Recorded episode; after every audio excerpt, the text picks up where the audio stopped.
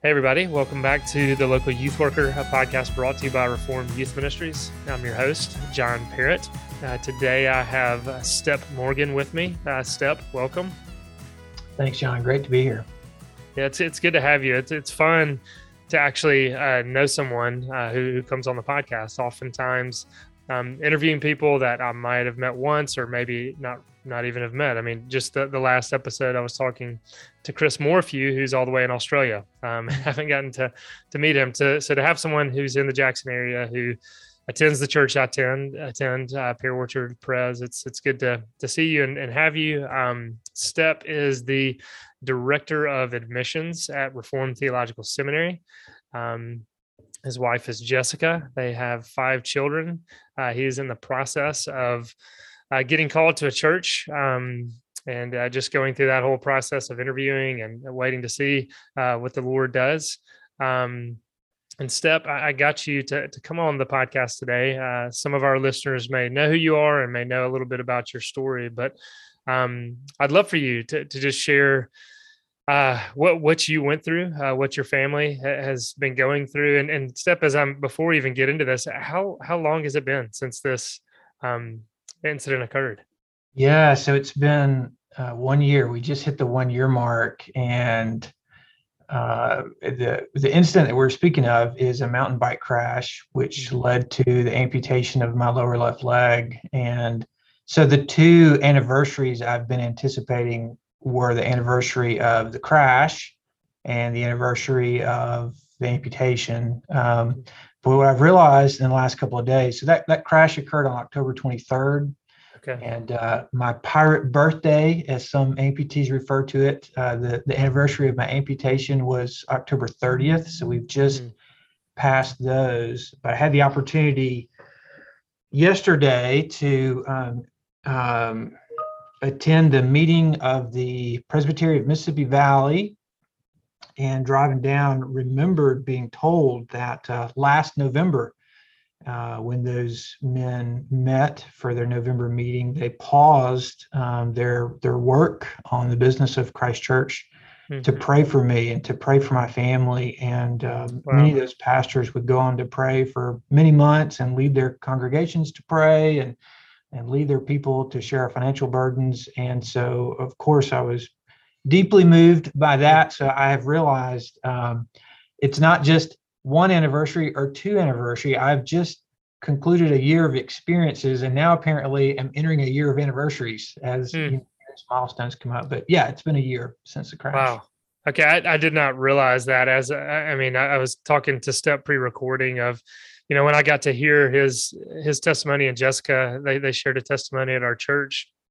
Um, I was thinking, okay, well, I, w- I want him to come on this podcast and, and share a bit of his story and uh, for for others to hear uh, the Lord's goodness in the midst of this difficult providence. But it's, you know, I can remember as you're saying that, um, I was at a flag football game, mm. and somebody came up to me and said, you know, I heard Step had a bike accident, and you know, I was just thinking, oh wow, you know, hope he's okay, but did not realize the severity of it. And then someone else came up that that same night and said, no, I mean, this is this could be life or death. And I mean, there was a group. I'm off the top of my head, maybe five or six of us, and we just stopped. I mean, flag football is going on. We got in a circle and we started praying for you and praying for your family. And it's, you know, as you're sharing that about the presbytery, that that memory came back to mind. But um, I know as we, we also were saying pre-recording, this may be difficult to talk about, and so want to be uh, sensitive to that. Want want to welcome uh, tears as well. Um, uh, again, not realizing the significance of the time of this recording and just how it kind of aligns with some of these anniversaries. And I guess maybe on a kind of humorous note, you said your your pirate anniversary. Is that how you refer to it? Pirate birthday. Pirate yeah. birthday. Okay. Um, is that is that how you like to refer to it, or is that just? I think, I think it's fun. Yeah, I think it's fun. So, okay. um, you know, folks ask me, "Are you are you uh, do you guys dress up for Halloween or anything?" And I, you know, um, I don't I don't really do the costume thing, but I've got a great costume now, so uh, I can definitely rock a peg leg. That's for sure. Oh wow, wow. Well, why don't you just back us up and and uh, share your story. Uh, let, let, us know kind of about the day and and all that you and your your family have gone through. Yeah, of course. So um, I have been into mountain biking off and on over the last 20 plus years. And um, um, the last few years have really gotten into it probably the most I ever have and, and love. I love being outdoors in general and um, exercise for me is a great stress relief and I've hit that point in life where I really need to exercise. And so um, mountain biking lets me be outdoors and it lets me, um, you know, take care of my health and do something I enjoy. And, and, um, you know, you, you, wouldn't think in central Mississippi there would be uh, much of an opportunity to mountain bike, but we actually have a really great little trail system uh, here in Ridgeland. And and a fantastic community of riders um, around those trails. And so, you know, I'm I'm I'm privileged in many many ways. I I, uh, I have a wonderful job recruiting students to Reformed Theological Seminary, and and uh, it means I get to poke around behind the scenes and get to know our faculty and our administration and staff and students. Uh, but one of the things it means is I spend most all of my days with other Christians. And one of the sweet things about our writing community is while there are a number of believers there, it's also a place where I can uh, meet uh, people who uh, are not believers um, and um, and hopefully begin to share with them the hope that we have in Christ. So there are lots and lots of reasons why I love uh, being on those trails and, and riding and being with my friends there and and um, so uh, one of the things that is a little bit of a drawback to mountain biking in central Mississippi is the type of soil that we have here is such that if we get a rain, um, the trails have to be closed for a while until it dries out. And you know, late fall rain starts to pick up, and and um, on the uh, the night of my crash, rain was forecast, and it was a Friday, and I had gotten off work about 15 minutes early, and I and I was kind of doing the math in my head, and I realized, you know what, I could get in about a 30 minute ride before dark, and that's probably going to be my only chance to ride this weekend and, and maybe into the next week. So I got home, I was changing my clothes. I said to my wife, hey, I'm going to go for a real quick run and then I'll be right back home and we'll have family movie night. Mm-hmm. Um, and it turned out to be a quick ride, uh, but I did not come right back home. Uh, it would be over 15 days before I would return home.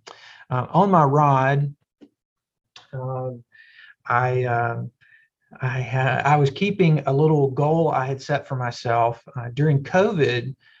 As was the case for all of us uh, around the country and around the world. Um, we were adapting to um, trying to figure out how do we carry on our work safely, and many people had time off and so forth. And so new features had been built on our trails um, in the previous months. Um, and um, one set of new features was um, a little set of wooden platforms uh, called drops and um, the uh, the way you ride these things, you have a little bit of speed and, and you're riding off a, a, wooden platform and you kind of fall away onto sloping ground. And when you use correct technique, the landing is very, very smooth because you're on a sloping ground. And so it just carries you forward down the hill. And um, these aren't huge drops, but um, the larger one was just big enough that I thought, you know, a guy could get hurt and I've got responsibilities at home and I've got responsibilities at work and and I, I need to be someone who uses caution and and um, not be reckless. So what I'm going to do is I'm to I'm going to do the smaller of these two drops until I can just master it, and then I'll know that I can do a larger drop safely. So I told myself to, to master this skill, I'm going to ride the small drop three times every time I come out here to the trails. So the night of my crash, I had already ridden the drop once, and um, and in fact, I I had pretty much mastered riding that drop to the point that I would ride it very very aggressively. And so, my second time um, that night to ride the drop, I was actually coming down a hill above the drop, and I was carrying as much speed as I could through the curve to line up and hit the drop. And so I was going very, very fast. Um, and as I'm launching off the drop, my left foot came unclipped from my pedal. So I use special riding shoes that have a little cleat that clips into a clamp on a pedal. And as I was launching off the drop, my left foot came unclipped. And um, and when I landed, I landed left leg first. And because I was going so fast, that meant I flew farther out into the air and and and consequently fell farther down before making contact again. And when I did, um, the the bones in my lower leg just immediately broke, and uh, and also became spear points um, that did some damage uh, behind my knee. And um, remarkably, I was still on my bike, though thrown forward, and and so my handlebars were kind of up to my chest, and I'm. This is all happening, you know, in a span of a second, two seconds, and I ended up hitting a tree, and that's what stopped me. And uh, no other injuries from from hitting the tree or from anything else, um, except I could tell that my left leg was hurt very, very badly. And so called for help. And um, there were, when I um, started my ride, noticed there were six or eight other cars in the parking lot. We all knew this was our chance to ride this weekend. So I knew there were plenty of riders on the trails somewhere nearby. Yelled for help. And within a minute or a minute and a half, other riders were at my side. And uh, none of us had our phones. So one rider stayed with me, another went to get our phones, and one called 911, one called my wife Jessica, and uh, and we waited uh, for help to come. Um, I was about a quarter of a mile up the trail from the trailhead, and so an EMS crew arrived, and they could hike up to me and start pain meds, but weren't able to get me out. We had to wait for the local fire department to bring an ATV that could could get me out of the woods. And so consequently, I was in the woods for about an hour before uh, we were able to begin the trip uh, to the trauma center. And uh, can can I interject? I'm just yeah. you know as I hear that, I cannot imagine the amount of pain. Um, and to think, okay, you're you're back there for an hour, and yes, when when uh, the paramedics came, they were able to give you pain meds. Uh, do you remember much about just that period where you're i mean waiting for a couple of minutes for the first riders to show up and then once they get there and you're waiting i, I mean what can you just describe that? I'm, I'm curious. Yeah so i actually you may not know this john i actually used to moonlight as an emt um, here in the area with uh, ambulance service that served jackson mississippi and a couple of surrounding counties. And so um, I, I knew um, that, especially hitting that tree, I hit it square in the chest. I thought, man, I might have broken ribs and I might have broken clavicles. And so I'm palpating myself and like, this is remarkable. Like everything's good. And uh, as I'm laying there, uh, I'm just thinking if you can just hang in there until you get to the ER, hang in there until you get to the ER, and then um, you're going to be fine. They'll, you know, they'll take care of you, and then you'll get some really good pain meds, and it's going to, you know, just hang in there. So I was praying, Lord, please, um, you know, sustain me, and but um, but I also I, I, didn't understand the severity of my injuries. I knew my leg was broken very badly, um, but I thought I'm gonna, you know, I'm gonna be in the ER overnight. It's gonna be a long night, and tomorrow morning I will finally be done, and I'll leave with a giant cast. And this Sunday I'll preach from a stool, and man, that's gonna be the biggest hassle ever.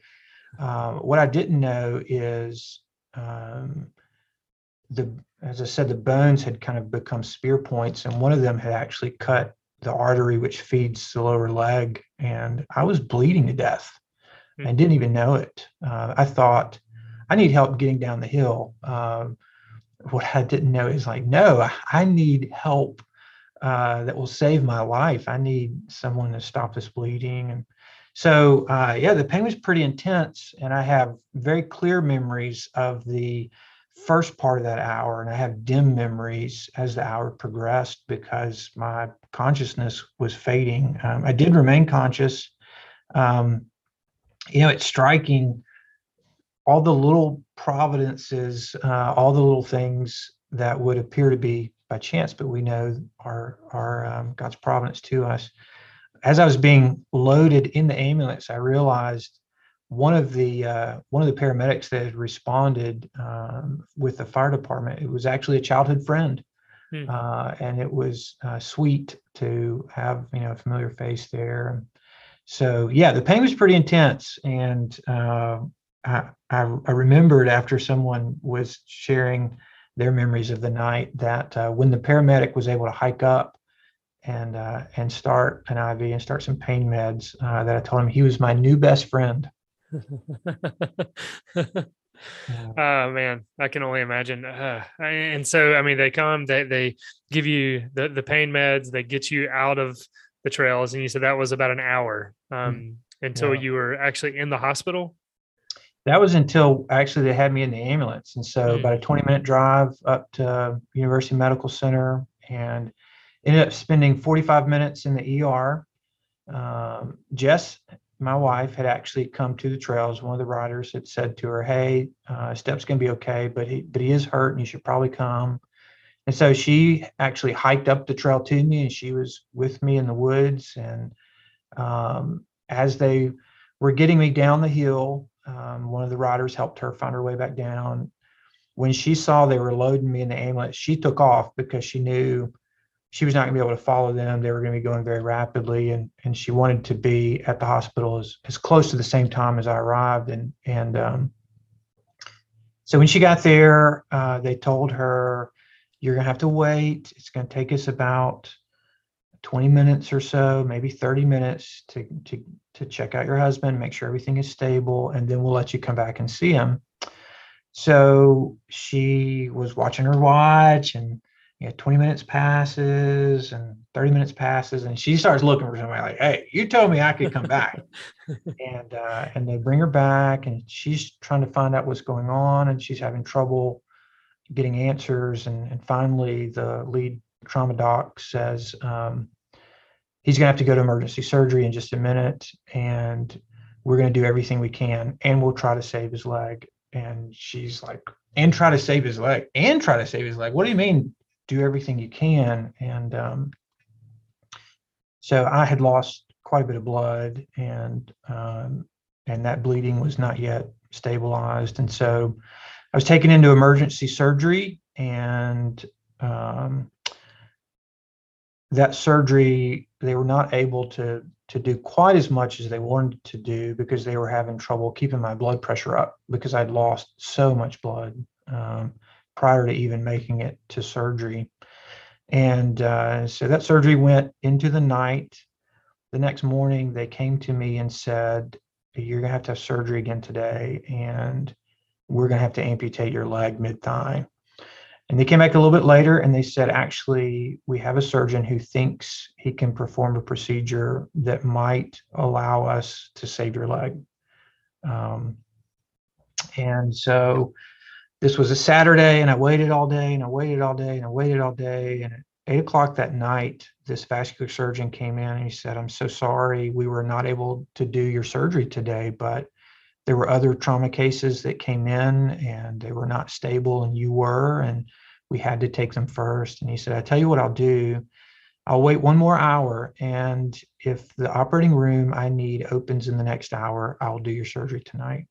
Now, this vascular surgeon, we learned later, had come to be involved in my case because during that 45 minute window that I was in the ER, he had been called to the emergency room for a consultation on another patient. And as he was leaving, just as he's walking past the door of my room, they're looking for a pulse in my left foot with a Doppler stethoscope. And a Doppler stethoscope is one of the tools of his trade. So he heard that very distinct sound and out of curiosity popped his head in to see what was going on and and so he involved himself in my case well on saturday night sure enough at nine o'clock the operating room that he needed he needed special equipment that was only available in one operating room that operating room opened, and so they cleaned it and took me back. And I came out of surgery about 12:30 or so. Jess tells me, and um, what he did in that surgery was he harvested a vein from my right leg, and he created a bypass in my left leg to try to patch back together that damaged artery so that my lower leg could receive blood flow again. And so I have a left knee still, and it's because he was willing to do that surgery. And we learned that he had been there 30 hours um, and had just voluntarily involved himself in my case. So that's that's one of the more striking ways in which God provided. But there were numerous ways uh, that God provided in just a very striking way.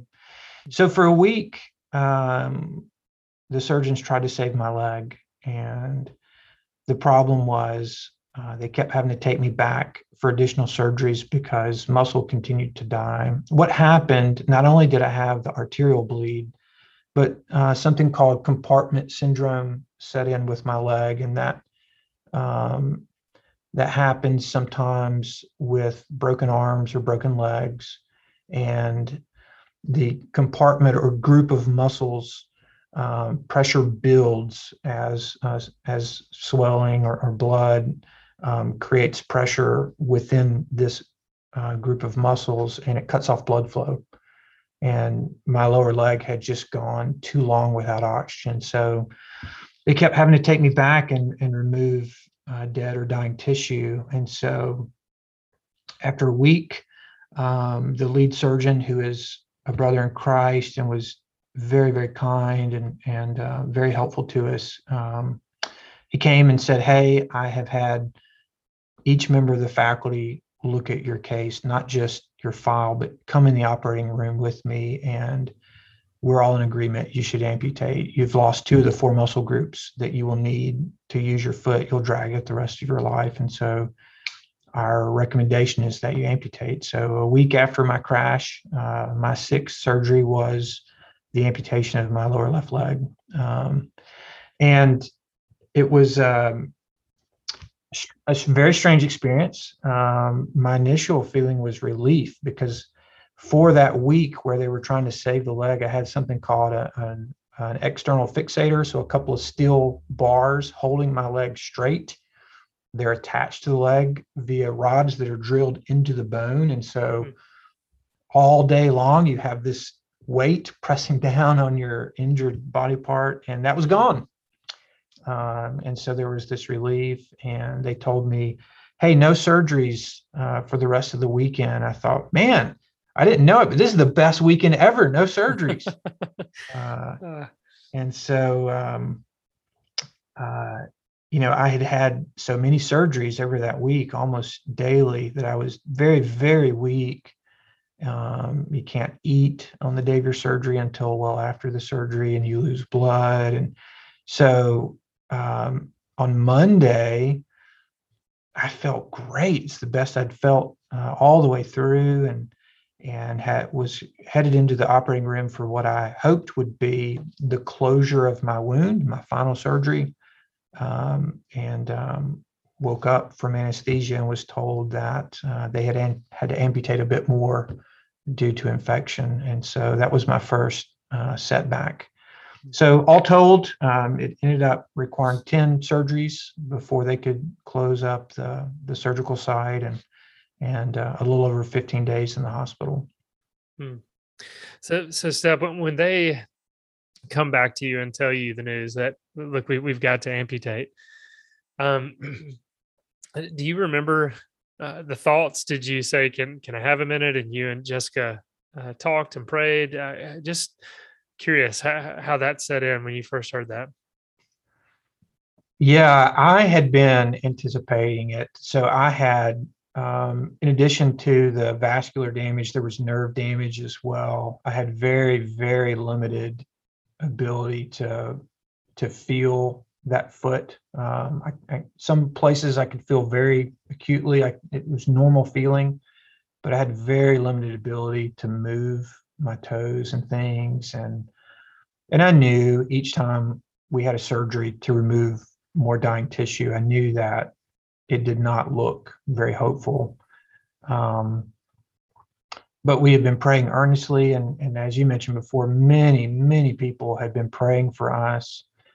Um, it was harder for Jess initially than me because it, it really did for me bring some relief, both emotional, psychological relief in that, okay, finally we know, finally we have our answer, whether I'll be able to keep the leg or not, but also physical relief. Uh, I mean, it still hurts quite a bit when you have your leg amputated, but um, it was a, it, it, initially it was a bit of relief from the other discomfort that I'd had. So um, it was strange over the course of this journey to realize um, how significant my wife's um, sorrow and experience of the tragedy was, and that we were not always tracking along in at the same points. Um, so it was very hard for her. For me, initially, it was a relief, and my sorrow would come later. Um, one of the things that I've not said um, that also happened in those early hours. Um, I remember on that Saturday morning when I'm first kind of coming to from the anesthesia from that first surgery. Um, uh, I remember experiencing just an incredible sense of assurance hmm. of God's care. And my first thoughts were, I have faith. Hmm. And that means God's at work. Um, so I know most of the listeners of this podcast, this is RYM, Reformed Youth Ministries, uh, most will be will be very familiar with uh, Reformed theology. But if there are folks who are new to Reformed theology, uh, one of the things that we understand the Bible to teach is that our faith is uh, not of our own making.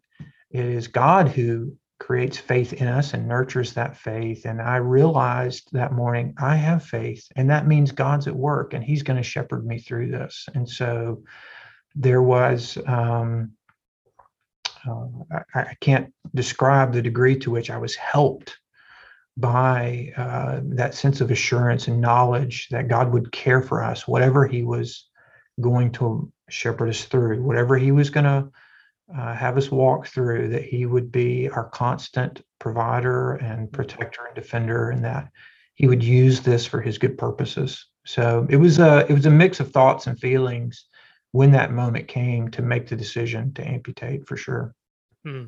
Wow, that no, that's amazing to hear that. And you know, step as I as I hear you describing this, and as I think, you know, if if I went through something like this, I, I would imagine um, anger is going to be a, a, part of this this testimony. That I mean, there's a sense in which that's good, you know, that we're, we're in a broken world and there's an anger that can be manifested towards just the curse of the fall and all of its effects upon us as as humans um but but i thought too just the, the anger that might come about uh, you know towards god why why did you let this happen um i'd love for you just to, to touch on that and, and talk about some of the the wrestlings that that went on there. Yeah um you know it, it's so I mentioned that that um, my experience throughout this past year has not always synchronized with Jess's experience, um, and um, the real emotional wrestling for me did not come until actually several months later. And you know, as I reflected on that, I realized I always had some other physical goal that I was working on. There was always some other thing that was coming up. So initially it was a surgery and and then it was physical therapy and it was um, you know all these things and so I was kept very very busy and and and distracted uh, to be frank and it wasn't until late in the spring when I began to be discharged by all of my um, caregivers that I realized oh, this is the new normal. We've arrived. We've gotten back the functionality that I'll more or less have. That I began to really, really um, have to grapple with um, the, you know, the the full cost. It was only then that I had a full accounting of what had been lost, and um, in God's kindness, I I have not dealt with anger as much as I have dealt with sorrow. So certainly there have been times when I have dealt with anger for sure. Mm-hmm. Um, but I have a feeling there are probably others who have had an even greater struggle with anger.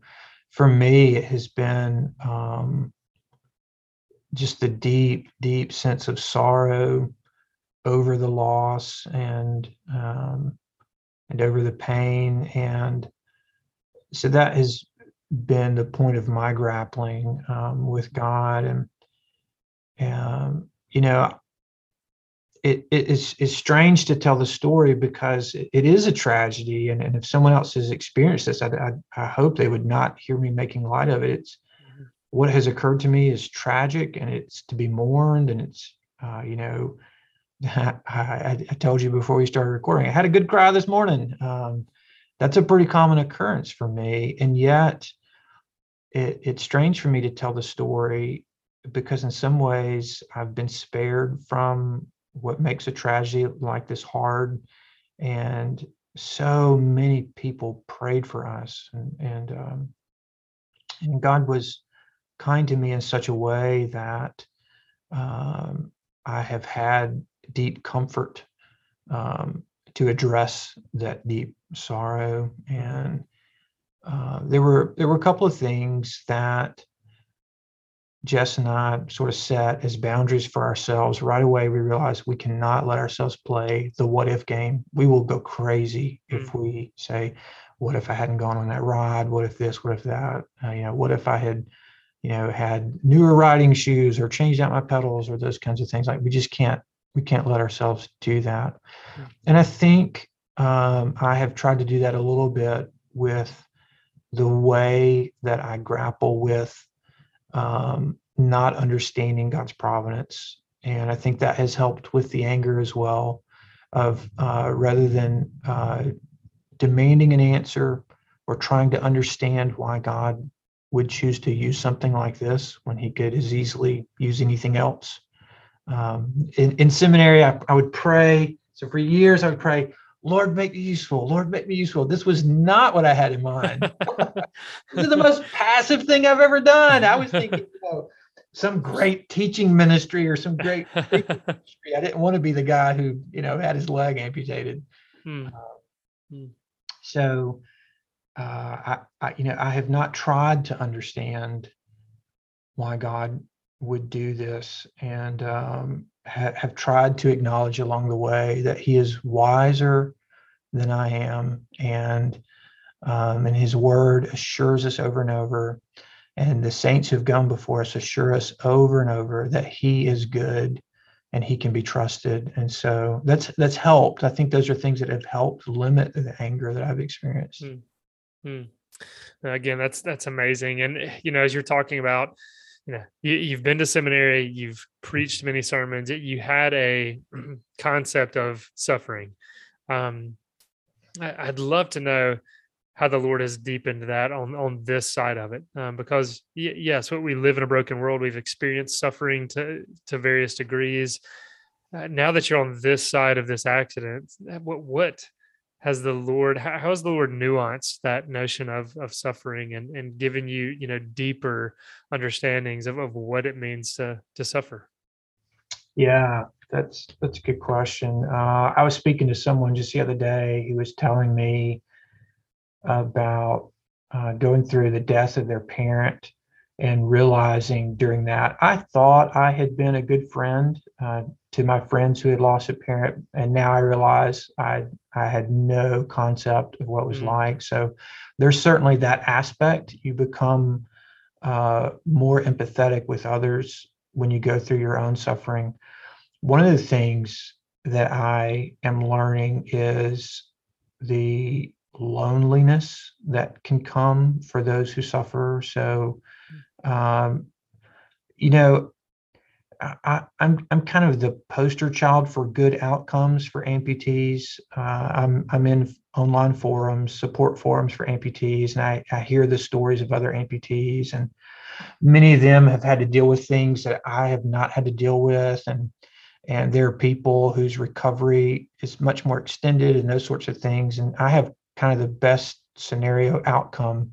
Nevertheless, there are difficult aspects to being an amputee. And so I experience those to some degree on a daily basis. And, you know, at first I would make comments about that to my family or my coworkers. And then finally you sort of reach a point you realize, you know, I, I don't want this to be the only thing people think of when they see me. You know, at, at mm-hmm. some point, life has to be about other stuff, and um, and a sort of loneliness can begin to build um, because other people can't understand when they when they don't experience that. And so I think that has been good for me to know and to experience. Um, hopefully, that will make me a better friend and a better pastor uh, to those who suffer is to recognize that there are multiple facets to suffering and and one of them is a loneliness that can exist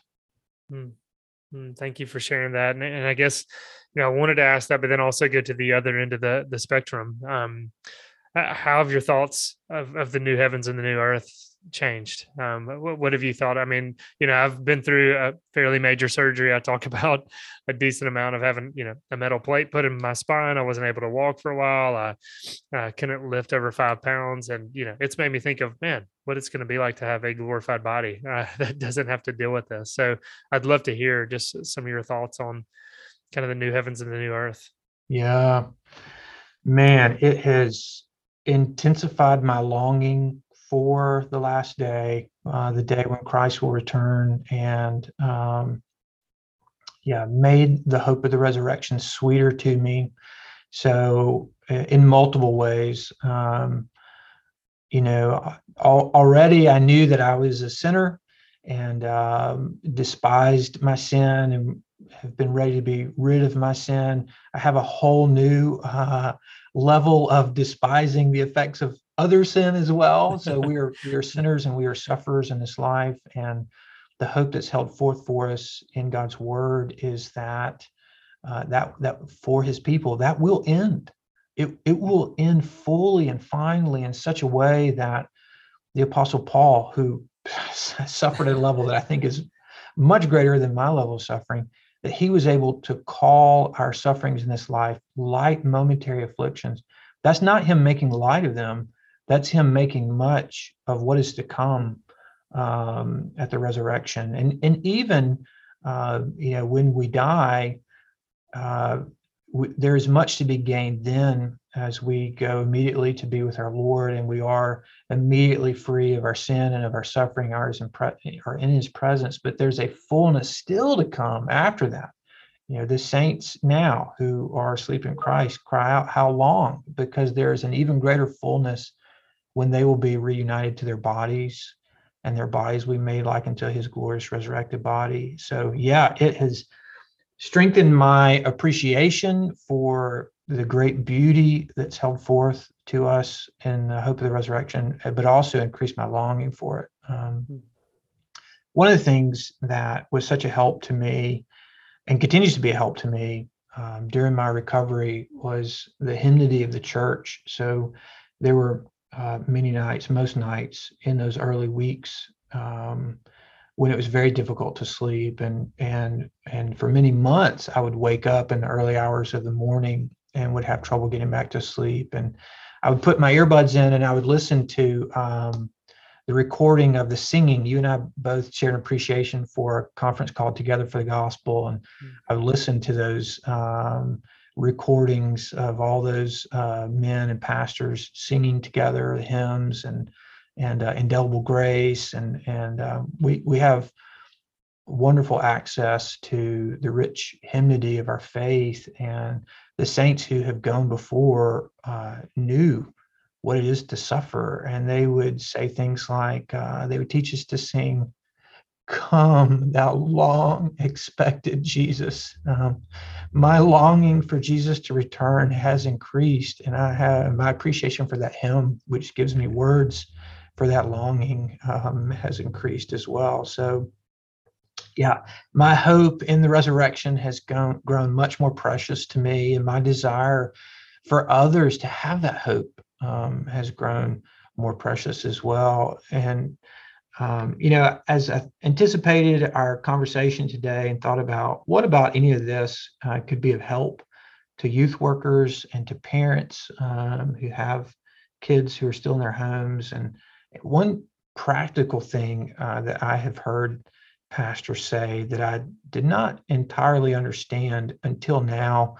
Um, we used to have a more communal life. And one of the things, uh, at least here in the South, that used to be a bigger deal uh, is that we would we would all do our best to make it to the funeral of someone that we knew.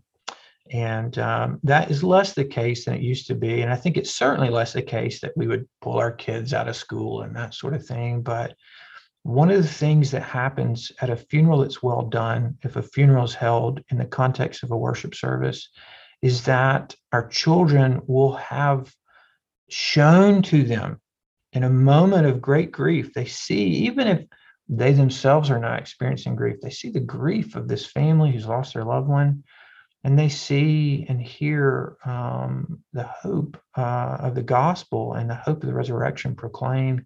One of the things that's become very sweet to me um, in a in a traditional funeral service, there are words of committal that are spoken as the body is about to be committed to the ground, and um, in the kind of traditional words there, we talk about the sure and certain hope of the resurrection on the last day when um, the dead shall rise. Uh, such good words for our kids to hear in their childhood um, and and have those seeds planted. And so, um, yeah, the resurrection is a big deal. Um, it's it's not a it's not a throwaway part of our theology, that's for sure.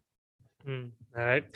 Amen to that. And, uh, you, you, know, again, as I said, when I first heard you give your testimony, I thought, okay, I would love for you to come on this podcast to share more. And, and part of my thinking is just, you hear uh, those who are youth workers as your parents saying, you know, an important aspect of discipling our children is to prepare them for suffering.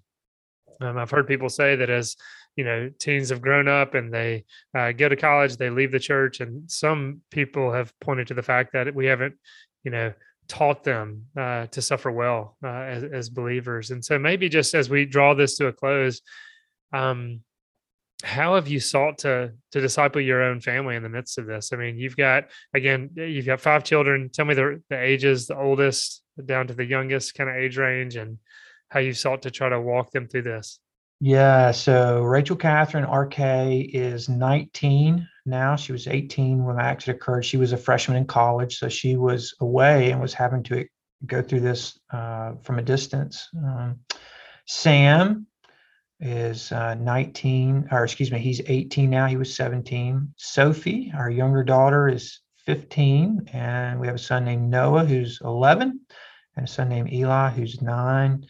Um, not because I was particularly wise, but one of the best things that um, Jess and I have done to help our kids go through suffering is um, most Lord's Day, we're with the saints gathered for worship. And um, uh, and so I mentioned that sense of assurance that I had in the early, early hours after my crash the thing that came along with it was a deep sense of appreciation for the pastors and elders who for 45 years week in week out you know in the various places where we were members of a church these men would stand up and they would lead us um, in singing those great hymns of faith and they would open god's word for us and they would proclaim the gospel of jesus christ for us and um, that's one of the ordinary means, the chief ordinary means that God uses to create faith in us and to nurture our faith. And um, when we suffer, we so desperately need strength of faith. And um, much of that will come from what has happened prior to our season of suffering. Um, ha, you know, uh, I, I love, uh, I love what Paul says uh, in a couple of places in his letters. Um, he says, he actually tells us that we are to address one another with psalms, hymns, and spiritual songs, making melody in our heart to the Lord. So it is certainly right that we would uh, come before the creator of heaven and earth and worship him and, and that's and it's enough if that's all that happens but in his order he has actually called us to address one another while we're worshiping him. And so for years other christians as they were singing were essentially saying to me and saying to our children uh, this is truth. Put your hope here. So um, that's probably the best thing that we've done helping our kids through suffering is having prepared them for it in advance not even knowing we were doing that. Mm. but the other things that we've done is that we've tried to um, to pay attention to what's going on with each of them um, just as jess and i were walking through this at different paces and responded differently uh, so are they and they're not uh, they're not robots they're not uh, five little steps or five little Jessicas. Um, they're unique, and and so different aspects of this have been harder or easier for the different kids. And so we have tried to pay attention to what's going on with them.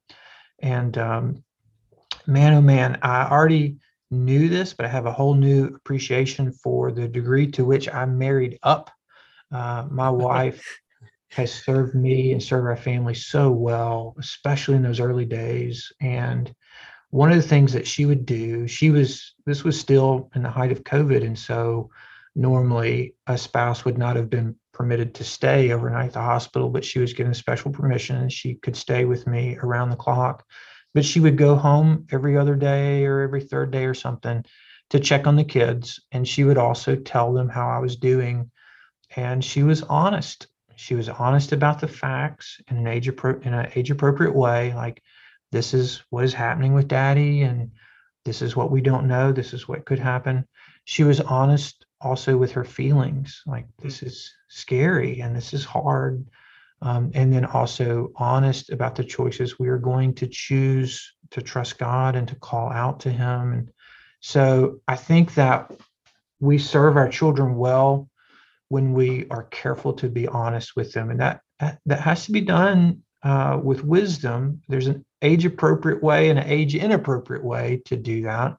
But i think we need to be honest not only about the facts but about our feelings as well. As you were earlier acknowledging we may feel angry at god we may feel really angry at god or we may feel so sad that we feel as though we're going to be overwhelmed or we may actually, it can be a normal thing. We may feel indifferent and that may frighten us. Why do I not feel anything? There are a lot of ways that we can respond in the heat of a tragedy. And so being honest about what we're feeling is helpful to our kids. And um, so that was, I think that's one thing that we can do. Another thing that we can do, and I, I don't think this is a new thought uh, to folks who have an appreciation for RYM, but I would just like to affirm them in it. And that is the way we go about our ministry together to our youth should not be a competitor to what we're doing in corporate worship, but should be an extension of it. Mm. So, those ordinary means of grace, the ministry of the word, the right administration of the sacrament, the prayers of God's people, we are wanting to help our youth avail themselves of that in teaching that is age appropriate and activities that help them grow to appreciate uh, the communion of the saints. And uh, we're not wanting to be a rival, but we're wanting to be um, uh, an extension of the teaching ministry of the church, and and so that's something that has very you know thankfully been done really well at our church where we are. You and I are Pear Orchard. Uh, large, much of that is is uh, because of the work you've done in that ministry. So we're very appreciative of that. Um, and then I think also uh, I, I hope that we would have the presence of mind to do this. I hope this is the pattern of our homes already, but our kids are helped when we're gentle with them. Mm. And uh, particularly in a season of suffering, to be gentle. One of the things that I've had to pay attention to is the kids have responded in different ways. Um, one of the kids in particular has become really hard on himself. And I think it's because he misunderstands um, what I'm able to do in my recovery. So, in God's grace, uh, I'm able to ride again. Um, I'm beginning to be able to run again. And I think sometimes he thinks, well, dad's tough or dad's strong, uh, when in fact, God is gracious. And uh, I think he feels an undue pressure to be tough. And he's become really hard on himself. And so uh, I'm, I'm having to watch for that and and be particularly gentle with him and and help him uh, reason through what what actually is going on and and to put his uh, trust in God rather than his own abilities. So those are some things that come to mind in terms of ways that we can help our kids in suffering. Hmm. Step, that that is so good, and I appreciate you sharing that with us. Um, I didn't know I was going to say this, but as I emailed Step to talk about, you know, coming on the podcast side there was a reluctance on my part because i feel like okay you, you talk about this so much and steps reply was i hope i never get tired to talk about god's goodness and the ways in which uh, he's walked you and your family through this. And so just uh, thank you. Thank you for your vulnerability. Thank you for your willingness to come on. I mean i have been ministered to uh, by this and i know others will. So um, thank you uh, for coming on step my pleasure. If I could say one last thing as a note encouragement um, to folks, the the yeah, as parents, we definitely have a responsibility to uh, to care for our kids and, and to prepare them for suffering and, and help them as they walk through their own suffering. But we also, as brothers and sisters in Christ, um, if we are united to Christ, we're also united to one another. And one of the things that has most helped our kids in this was the response of Pear Orchard and and the broader church as well in the way that they have cared for us. So on Jess's first trip home, um, to tell the kids the latest with me and to check on them, she asked Sam. Um, Sam had become the contact person for our family. How are you doing? He said, "Mom, we're we're fine." The church immediately called me and said, "Hey, where do you and your siblings have to be this week? We're going to make sure you have rides and." We're bringing you groceries and we're bringing you hot meals at night and we're going to make sure the grass is mown and we're going to get the house clean for you. And he said, I hope we will be people like that. So, um, yeah, yeah, we need to think through how do we do this as parents, but how do we do this as one, you know, for our brother and sister's children as well. Um, you know, Pear Orchard, when a child is baptized, uh, it's not only the parents who are involved, but all of us uh, take vows to help those parents raise that kid in the nurture and admonition of the Lord. And that has been done really well for us. And so I, I certainly commend that to the youth workers who have opportunity to hear this. Hmm, that's so good. And yeah, just to, to echo that and to brag on our own church, it, it, was amazing to, to see just the army of people uh, that were coming alongside you guys. And really uh, i mean that, that's just that's the design of the church. That's uh, you know god's plan. That's his wisdom being manifested through his people. Um, so again thank you so much for taking the time to come on and uh, to share this with us. Hey my pleasure. Love you john. Love rym and and um, pear orchard. And uh, we here at rts love rym as well and, and want to do anything we can to to help you guys in your ministry by without money. Oh, come and feast without